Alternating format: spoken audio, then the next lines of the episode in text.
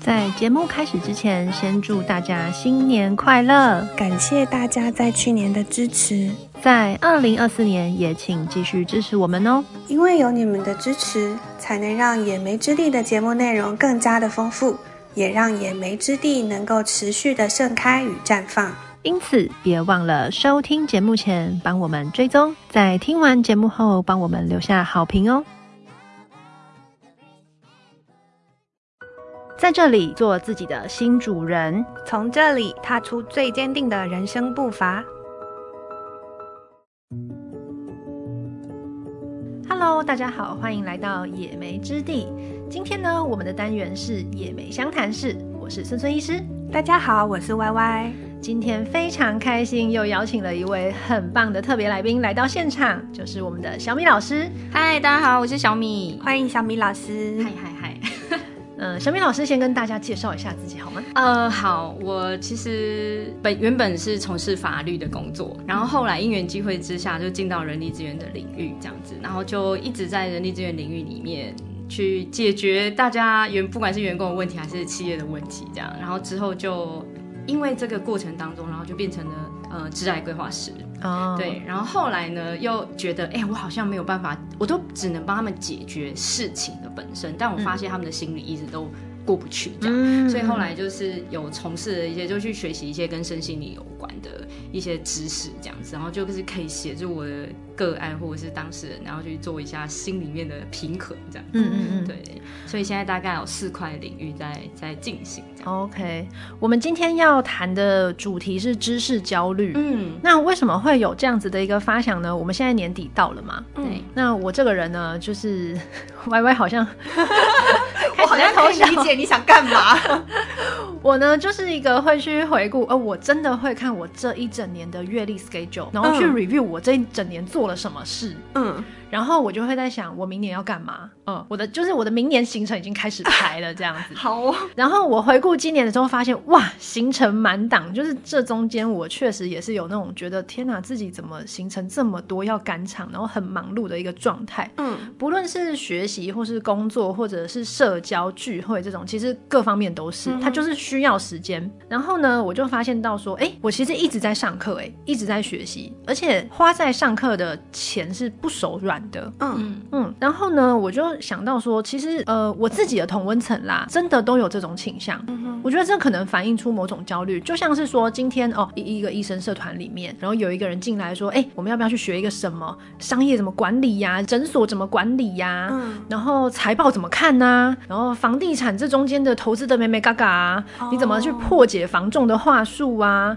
然后这个就是一些比较实际的东西嘛。嗯，那此外，我发现我在疫情这两三年的期间买了超多线上课，真的假的？对，我觉得那是一个，就大家应该也有发现，疫情后其实线上课也是疯狂的开，啊、确实，超级多。嗯、然后我那时候买什么课，你知道？我买了插花课，然后我还买了那个烹饪课，我买那 Chef King 的那个烹饪课。嗯，然后我从来没有在家里插过花，我也从来没有按照那个食谱做过饭。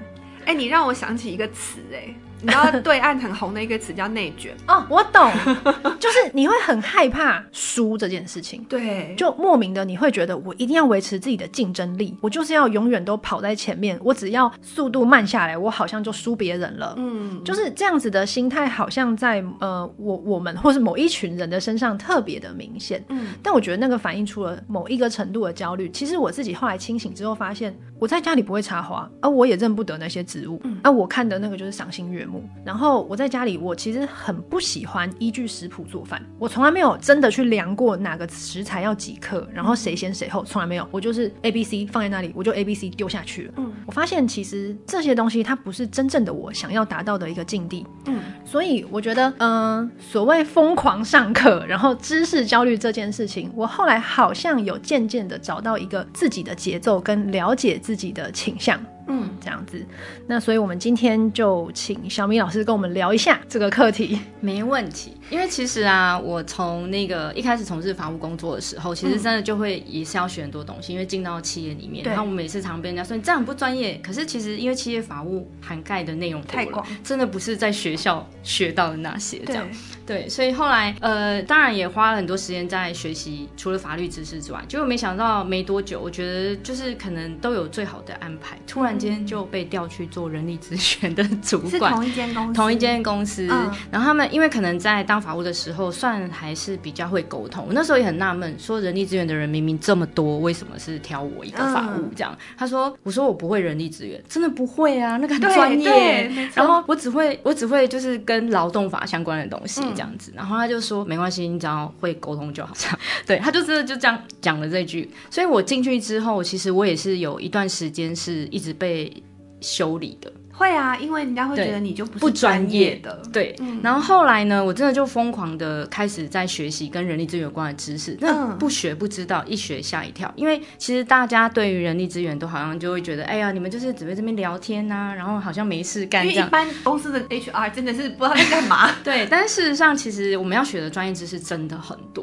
是不是还包括一些适性发展啊？对对，然后还有那个除了就是呃，包括看一下员工的适，你刚刚讲适配性的问题之外。嗯嗯当然还有包括像刚刚讲的基本的法律，还有我们要念像税法的东西，像人力资源也要跟税法有关。对、嗯、对，然后除了劳动法本身之外，那法律真的很多。然后除此之外，还有就是呃，怎么去做那个组织规划的部分，嗯嗯嗯，那也是我们人力资源的工作。然后还有就是，当然还有薪水的部分啊，哎，反正拉里拉扎，还有教育训练啊，嗯、然后面试的技巧，还有压，就是那种面试还有分，不是你们看到的那种面试，就是我们还有很多种面试的方式，比如说像。压力面谈法，嗯嗯或者是什么，哎，反正就有很多种技巧，嗯，就是。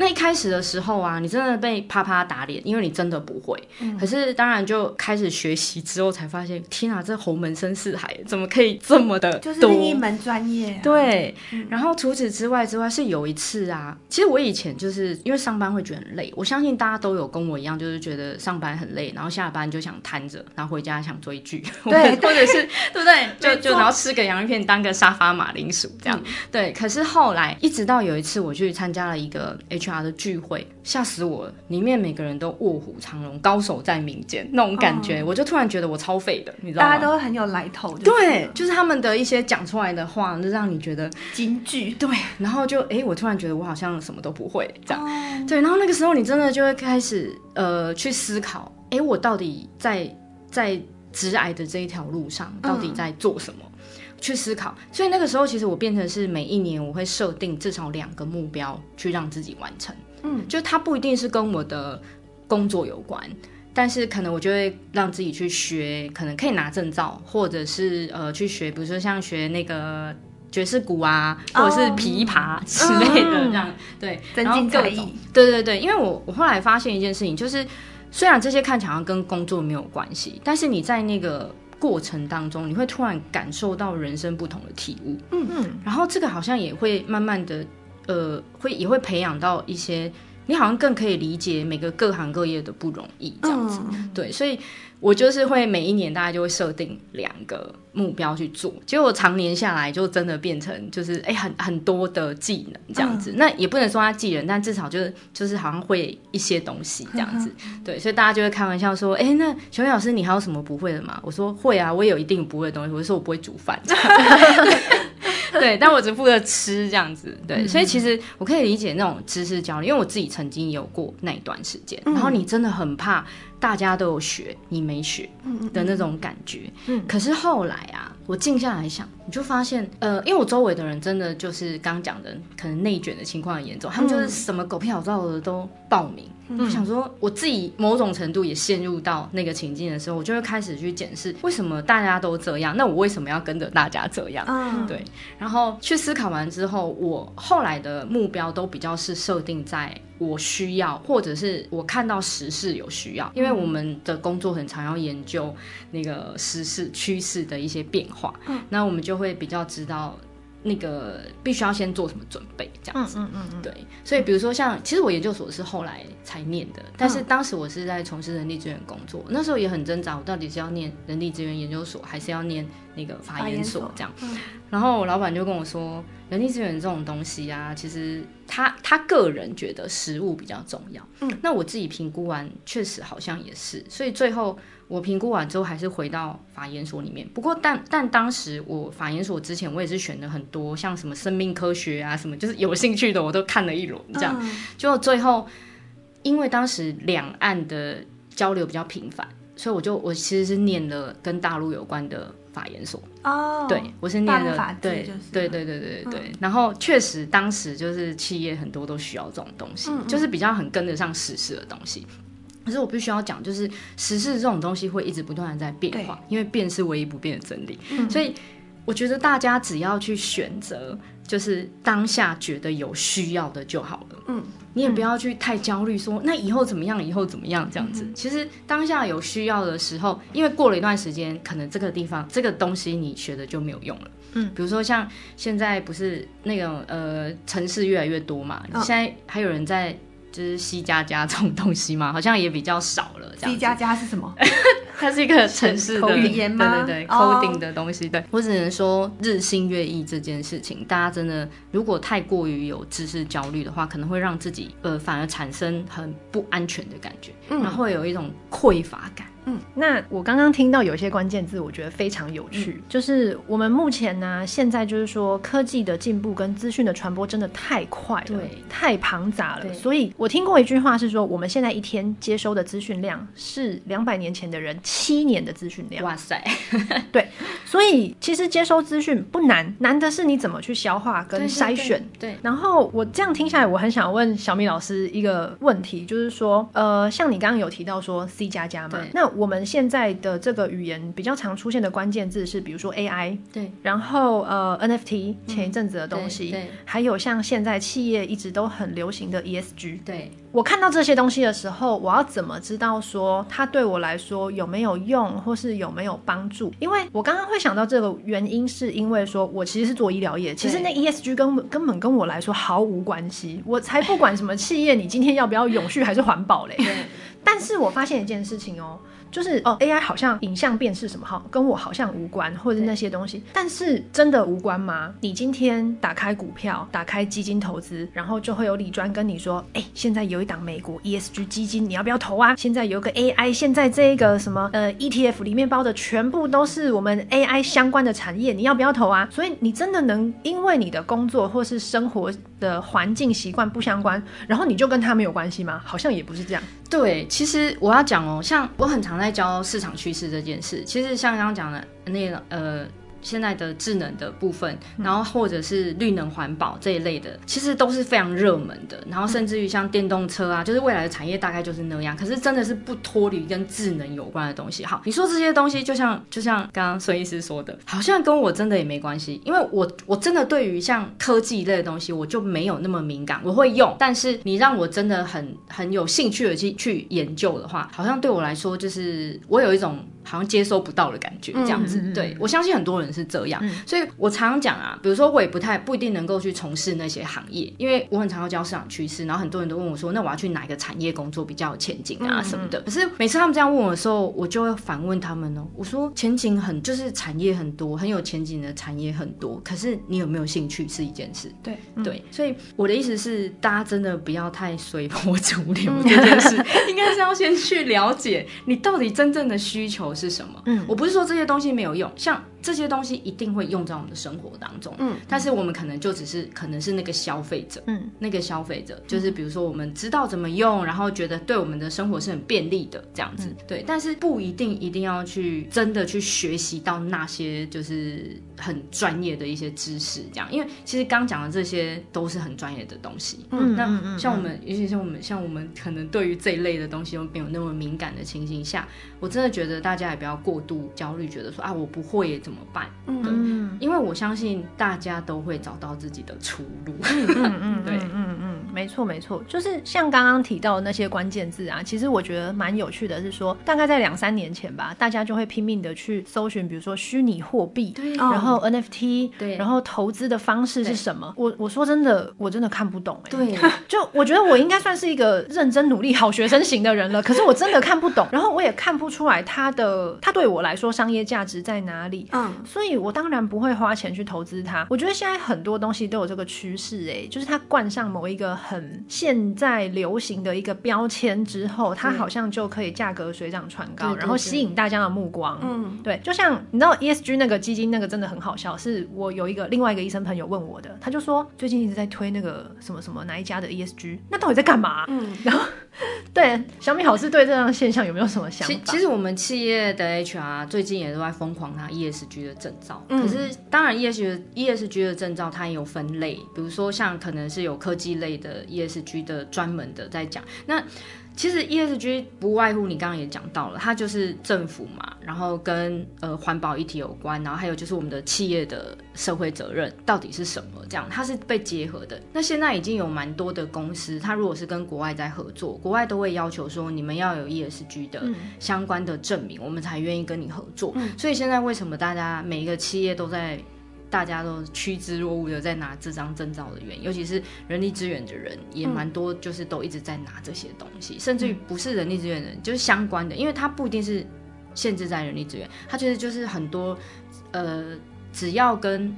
类似像未来，他们就是可能会有环保议题的，像之后碳是用买的，你知道吗？嗯，碳看不到的东西，嗯、对，嗯嗯、是用买的。然后他们可能会限制每个企业或每个国家它的碳权的一个部分，这样。嗯、对，所以那我我其实呃，我还我还没有去上，本来是有预计要上，但是后来我看到我同学已经上完，我朋友上完了，他给我看的那些资料，我就看了一下。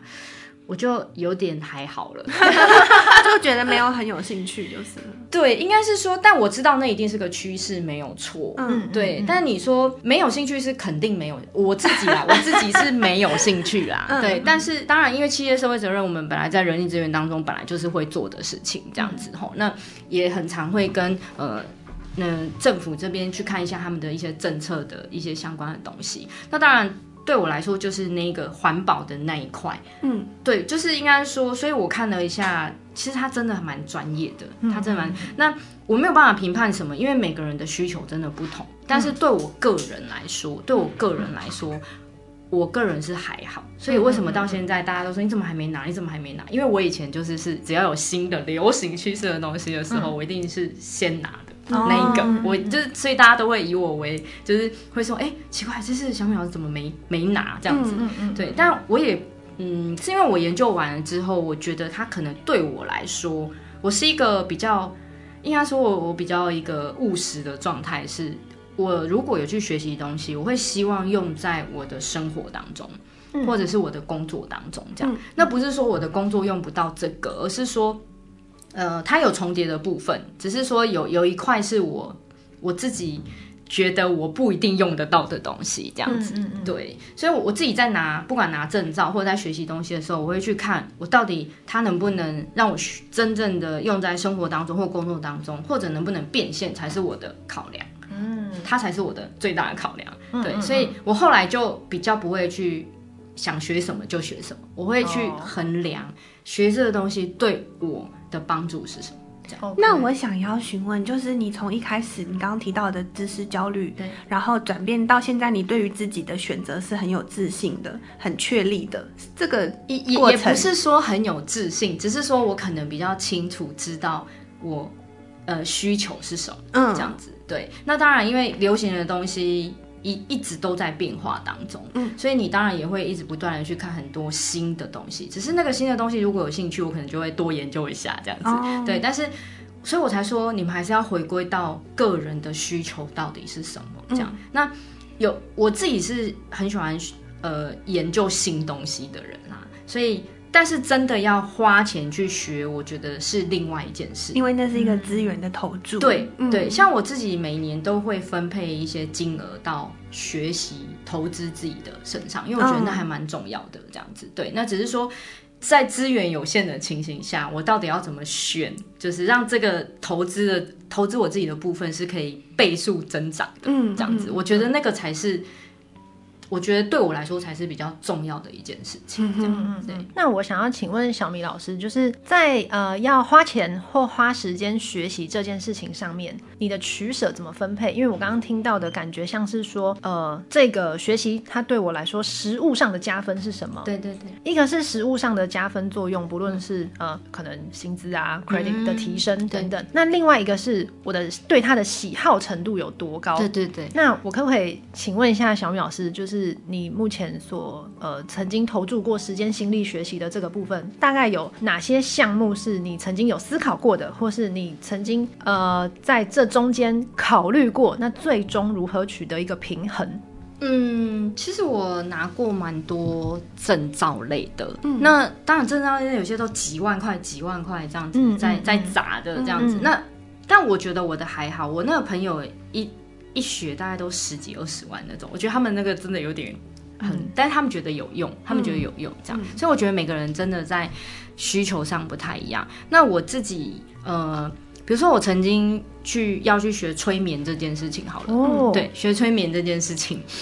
呃，因为它也是一个成本，然后也是要花时间。那当然，在那之前我也会考量。我是你知道，毕竟我们念法律的是那种逻辑脑。对。然后，其实一开始的时候，你说我是怎么接触到催眠这个，是因为有一阵子工作很忙碌。那我自己是比较不喜欢那种比较呃。那那个叫什么？比较不不开心的感觉，所以通常我会不知道为什么，反正我尽量就是保持乐观这样。那有有一阵子很奇怪的是，我回到家之后，一直到了某一个晚上某个时间，会突然很阴郁，可是没来由哦，就是也没也没怎么样。然后想说，哎，也没有发生什么事啊，为什么我有点不太爽的感觉这样？对，然后那一开始你你不想理会他，就没想到后来你越不理他，就一直不断的出现，而且到后来蛮频繁的。我就突然发现不太对，我是一个觉察力还算。不错的人，这样就觉得哎、欸，到底发生什么事？我就上网 Google 一下，我们还是要科学一点，这样我就上网就去查，想说哎、欸，为什么会这样？然后大家就可以说，可能是潜意识在干嘛这样子，在提醒，对，在提醒我这样子哈。所以，所以后来我就呃搜寻了一下，那我这个人是。会想要先去试验看看，我就找了一个催眠老师，嗯、想说先试一下。我当时去的时候，我也是蛮犹豫的，想说，哎、欸，会不会搞很久？然后最后还是没催到这样子，嗯、然后钱还花了这样。后来想不管了，我就先试看看。结果一试下去之后，确实是蛮久的，蛮久才才进到那个状态当中。那那一阵子，我其实是有一个严重的状态，是我隔天是爬不起来的，就是不想起来。其实眼睛睁开，但是你就被定在床上，你也不想动，嗯、身体完全是动不了的状态。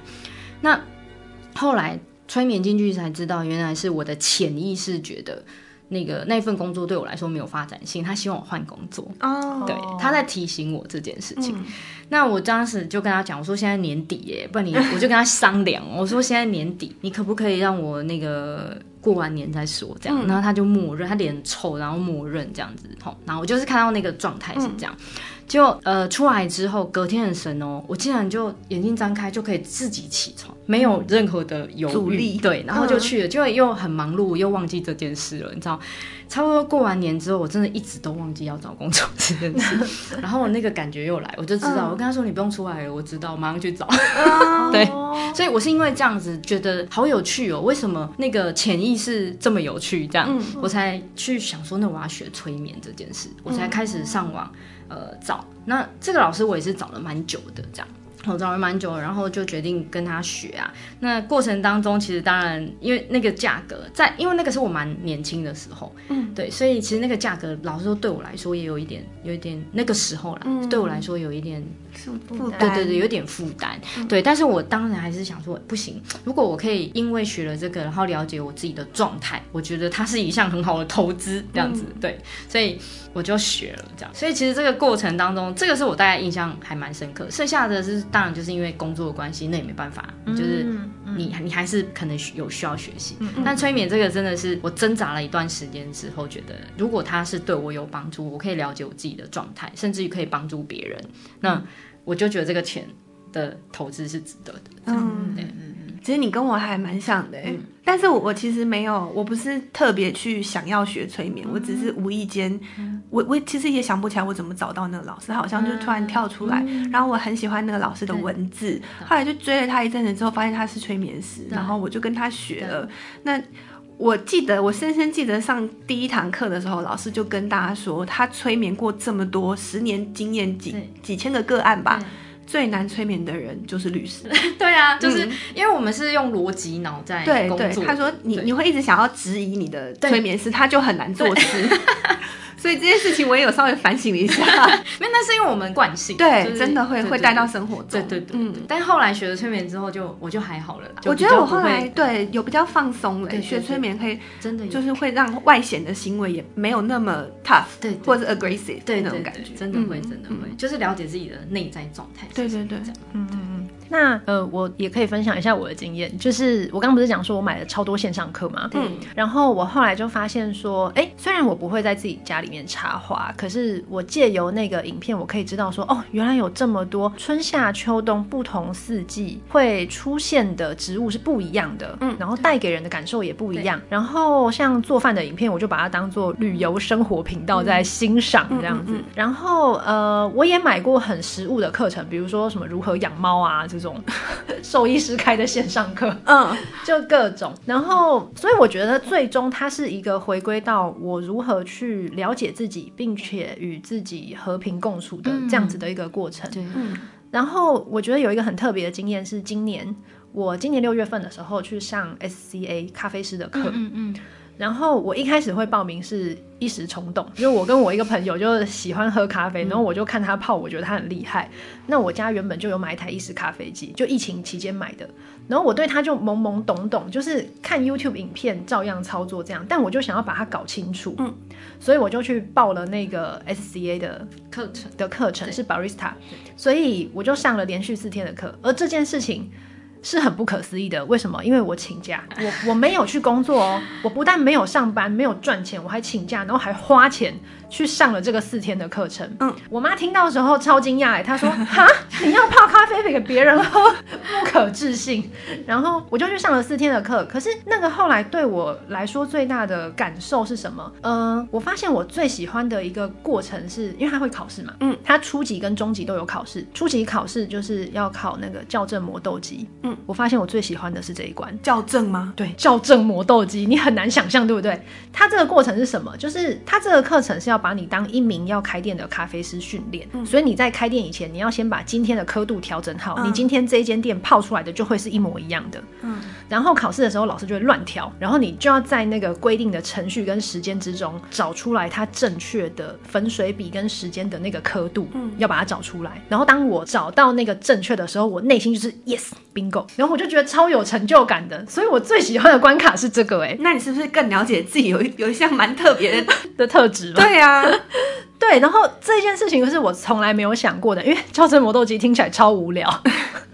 然后再来是它的下一关要考的是，你要在规定的时间内泡出四杯咖啡，然后有 espresso，有两杯不同拉花的拿铁跟一杯自由创作的饮料。那为了那两杯不同拉花的拿铁，我那四天泡几十杯咖啡，不停的在拉花。然后这整件事情给我的心得就是说，当我要做好一件事情，而且我要把它定时定量、有效率，然后。呃，稳定度非常高的产出的时候，我就必须要不停的练习，我要有一个 SOP 在那里去遵循它，然后狂练，练到几十次甚至几百次，然后你才会去在有限的时间迅速精准的做出你的作品，然后你才能做出你的变化性。对对，那、啊、这个是我觉得非常有趣，而且这个这个呃思考逻辑，其实后来我也把它放在我的工作中，比方说我们都会去学习一些新的治疗方法，嗯。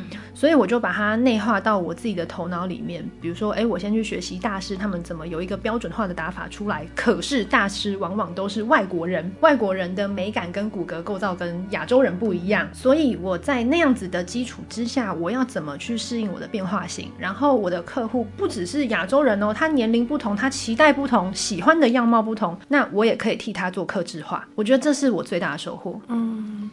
我觉得其实上课这件事情，或者是我们。汲取资讯、汲取知识这件事情，可能还是要回到自己的起心动念上吧。嗯，就是你你去获取这个知识的一开始的原因是什么？是因为你怕比不上别人呢，还是你有兴趣，还是你觉得像你看那个烹饪课程一样，当做是一个疗愈或者是一个消遣？我觉得那个起心动念其实会差蛮多的，带带来的结果可能也不一样吧。对，我觉得会不一样哎。所以，但我觉得还是要回归到你到底对什么有兴趣，因为。因为我觉得兴趣这件事情才是会让你走得更久的一种动力。嗯、就是当你真的没有兴趣，你只是会变成像一个机器人，因为你没有热忱。嗯，对，所以我觉得要找出自己的兴趣这件事情是很重要。像我每次在。讲就是演讲的时候，在讲那个呃职涯或履历的时候，我其实都会跟大家讲说，请问一下在座有先认识自己，在找工作之前有先认识自己的举手，几乎很少，小猫两三只。嗯，原因是因为他们在找工作之前都没有先了解自己的状态，嗯，所以他们找到的工作可能都是他们不喜欢的，嗯，对，或者是就是没有想过，所以他就会做的很痛苦，因为适配性不够。那其实有一个很简单的检测标准，大概就是呃，你你可以把就是那个职务的内内容，假设他有十项需要的特质，就是需要的技能，好了，嗯、那你可以去盘点一下你自己的人格特质当中有没有。如果假设他要十项，那你你可能盘点出来，你可能有八项。那其实就算其实就算你比较适合做这个工作，嗯、但我要先说，你适合不代表你喜欢，嗯、只是你可能是有这个天赋。嗯嗯，对，因为每个人的。长短板不一样，嗯、对，所以你要先在找工作找工作之前，一定要先了解自己的天赋能力是什么。你这时候就一定会做的很顺风顺水，因为那个是你擅长的东西。嗯，那你擅长的东西一定会被人家称赞。那你知道人就是这样，常被人家称赞就哇，越做越对，越做越开心。这样对，这所以那当然前提是呃，如果你能够找到自己很有兴趣的工作，那你真的是一定是上辈子有拯救银河系了，你知道吗？因为现在真的，我现在真的发现，大家来找我做职涯咨询的时候啊，大概就是一种是有兴趣但没有钱，第二种就是没兴趣但是钱是可以。够你生活的，嗯嗯、那第三种就是刚刚我讲拯救银河系的工作，又有兴趣又有钱。嗯、可是第三种真的比较少，那你真的需要花一点时间去做探索，这样子。嗯嗯、对，所以其实大部分都会落在一二种工作，然后你就会听到一堆人在抱怨啊，说哎呀，我的工作怎么样，工作怎么样，这样。嗯、那是因为他们可能没有先了解，了解对，嗯、对，所以其实我觉得刚刚讲的那个王爱律师讲的很有道理，就是一定要。我觉得从兴趣这件事情着手，可能会是学习很好的一种驱动性。嗯，要不然有些人可能学到后来就呃算了，不想学。嗯，对呀。节目到这边也即将进入尾声喽，接下来就是我们的百宝箱以及梦游仙境的环节。今天呢，我们就要请小米老师告诉我们一些百宝箱的小秘籍。以及梦游仙境的心理陪伴，我想要询问小米老师，刚刚我们提到了很多认识自己，那对你来说，到底什么是认识自己，什么是爱自己呢？好哦，我觉得爱自己这个议题最近还蛮多人，就是在我周围一直不断的出现，然后包括可能来咨询的个案，或者是学生，其实都有很多是呃爱自己的议题，然后学生都会问我说，老师，到底什么是爱自己啊？这样。然后我就会跟他们讲，我说爱自己其实不是就是吃得好或睡得好这件事情。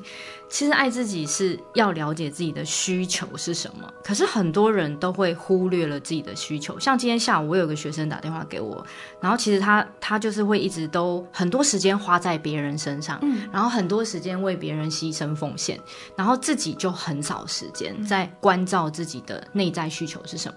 那有时候他会觉得痛苦，或他觉得不能做他自己，我就讲了一句话，我说：因为你可能没有先。反过来，先去了解自己的需求是什么。那很多人就会说：“哎、欸，我觉得我好像都没办法做自己。”其实老实说，做自己，你说难吗？很多人会觉得我受限于环境，好像也不能、不太能做自己，没有错。但是我觉得那也是一念之间。如果今天你很知道你自己的需求是什么，你很清楚你的界限是什么，当你真的不想要做这件事的时候，你其实是可以用一些方式去告诉对方说，呃，这个部分我可能没有办法处理或什么。因为有些人有讨好型人格，嗯，他就他就会一直觉得哇啊，如果我拒绝他，他就会不喜欢我这样子。嗯嗯嗯嗯，那其实爱自己的议题真的很多，它包含刚刚讲的做自己或者认识自己的这一段。嗯，那它也不是一句话他就可以学完的东西，他可能必须要从他的人生体验或者他的觉醒的过程当中去发现他自己真正的需求是什么，他才能够真正的去理解自己跟爱自己，还有原谅他自己。因为很多人是没有办法原谅自己的，嗯，比如说像，就是我很多个案都会告诉我说。就可能比较完美主义，那他就会常常觉得他不能犯错。我说那犯错会怎么样吗？嗯，会怎么样吗？嗯，他就说，可是我觉得犯错就不应该啊。我说那谁告诉你不能犯错？还有你失败的定义是什么？因为失败每个人定义是不同的，嗯，所以那个失败的定义也是自己定义出来的东西。嗯，那老实说。我像我很常跟我周围的人讲，就后来演讲的时候，我就讲我说，失败这件事情，如果你不认为它是失败，那根本你的字典里面没有失败这件事。嗯、像我啊，我其实很喜欢做失败这件事。像我以前在考那个汽车驾照的时候，那个教练不是都教我们要打几圈什么的，哦、可是我很常在教练场干一件事，我就会一直在测试，就是如果我手滑了，不小心就压线了怎么办？然后就常把那个整个教练场一直警铃大响，对，然后教练。就是很想翻白眼，说你技术怎么可以差成这样？然后后来他整班带去考试，他最担心的就是你知道，他就想，因为他可能会觉得我是那颗老鼠屎，害他不能领那种就是全班过的那种奖金这样。后来你知道吗？就是因为我常常平常都在练这件事情。嗯，那一天其实我前面的那个人他手滑了哦，你知道手一滑就就会卡住。我就他说你等等，你先踩刹车。我我有印象，我有练过这个东西。然后我就还告诉他可以怎么做，就他就很顺利的进去了。要不然其实老鼠屎应该不是我。对，所以我要讲的就是说，就是大家会觉得哦，你到底干嘛？你怎么技术可以烂成这样？整天在那边就是让那个警报一直响这样子。可是事实上，我会觉得那对我来说是一种经验的累积。嗯，我觉得那个失败的定义是看你怎么定义到底什么是失败。嗯，对，因因为我我常跟周围的人讲说，我觉得要享受的是那个过程，而不是那个结果。如果在那个过程当中你有学到东西这件事情，或者你有意识到什么，我觉得。都是一种很棒的学习，那他就不算是失败。嗯嗯，对，所以我好喜欢你刚才分享那个考驾照的故事。对，就是其实我就真的很喜欢，就是有的没的这样，嗯、就是对，所以所以我觉得失败这个定义是每个人自己定义的，他只要把那个失败的定义修正一下，嗯，其实他的人生就不至于这么痛苦，或者是很害怕失败这件事。嗯嗯，对啊，他只要去享受那个过程就可以了。所以爱自己很多时候都是要从内在。那当你内在的力量很强大的时候啊，就是它会由内而外的散发出去，你反而就能够吸引到很多跟你志同道合，或者是这宇宙就会来帮你这样子。对，所以我觉得爱自己是很重要的一个前提。可是现在很多人都会直接就我啊，他对我不好，他怎么样，他然后工作很差，就是一直在看外面的东西。可是很多人都很少进来看一下自己的状态是什么。这样。OK，今天我们非常高兴请到小米老师来到现场，谢谢小米老师的分享，谢谢。好的，那也谢谢各位听众今天在野莓相谈室一同的陪伴哦。各位 Apple Podcast 还有 Spotify 的听众，也谢谢你们持续陪伴我们到今天。希望大家一样可以追踪订阅五星好评哦。那我们下个礼拜再见喽，拜拜，拜拜，拜拜。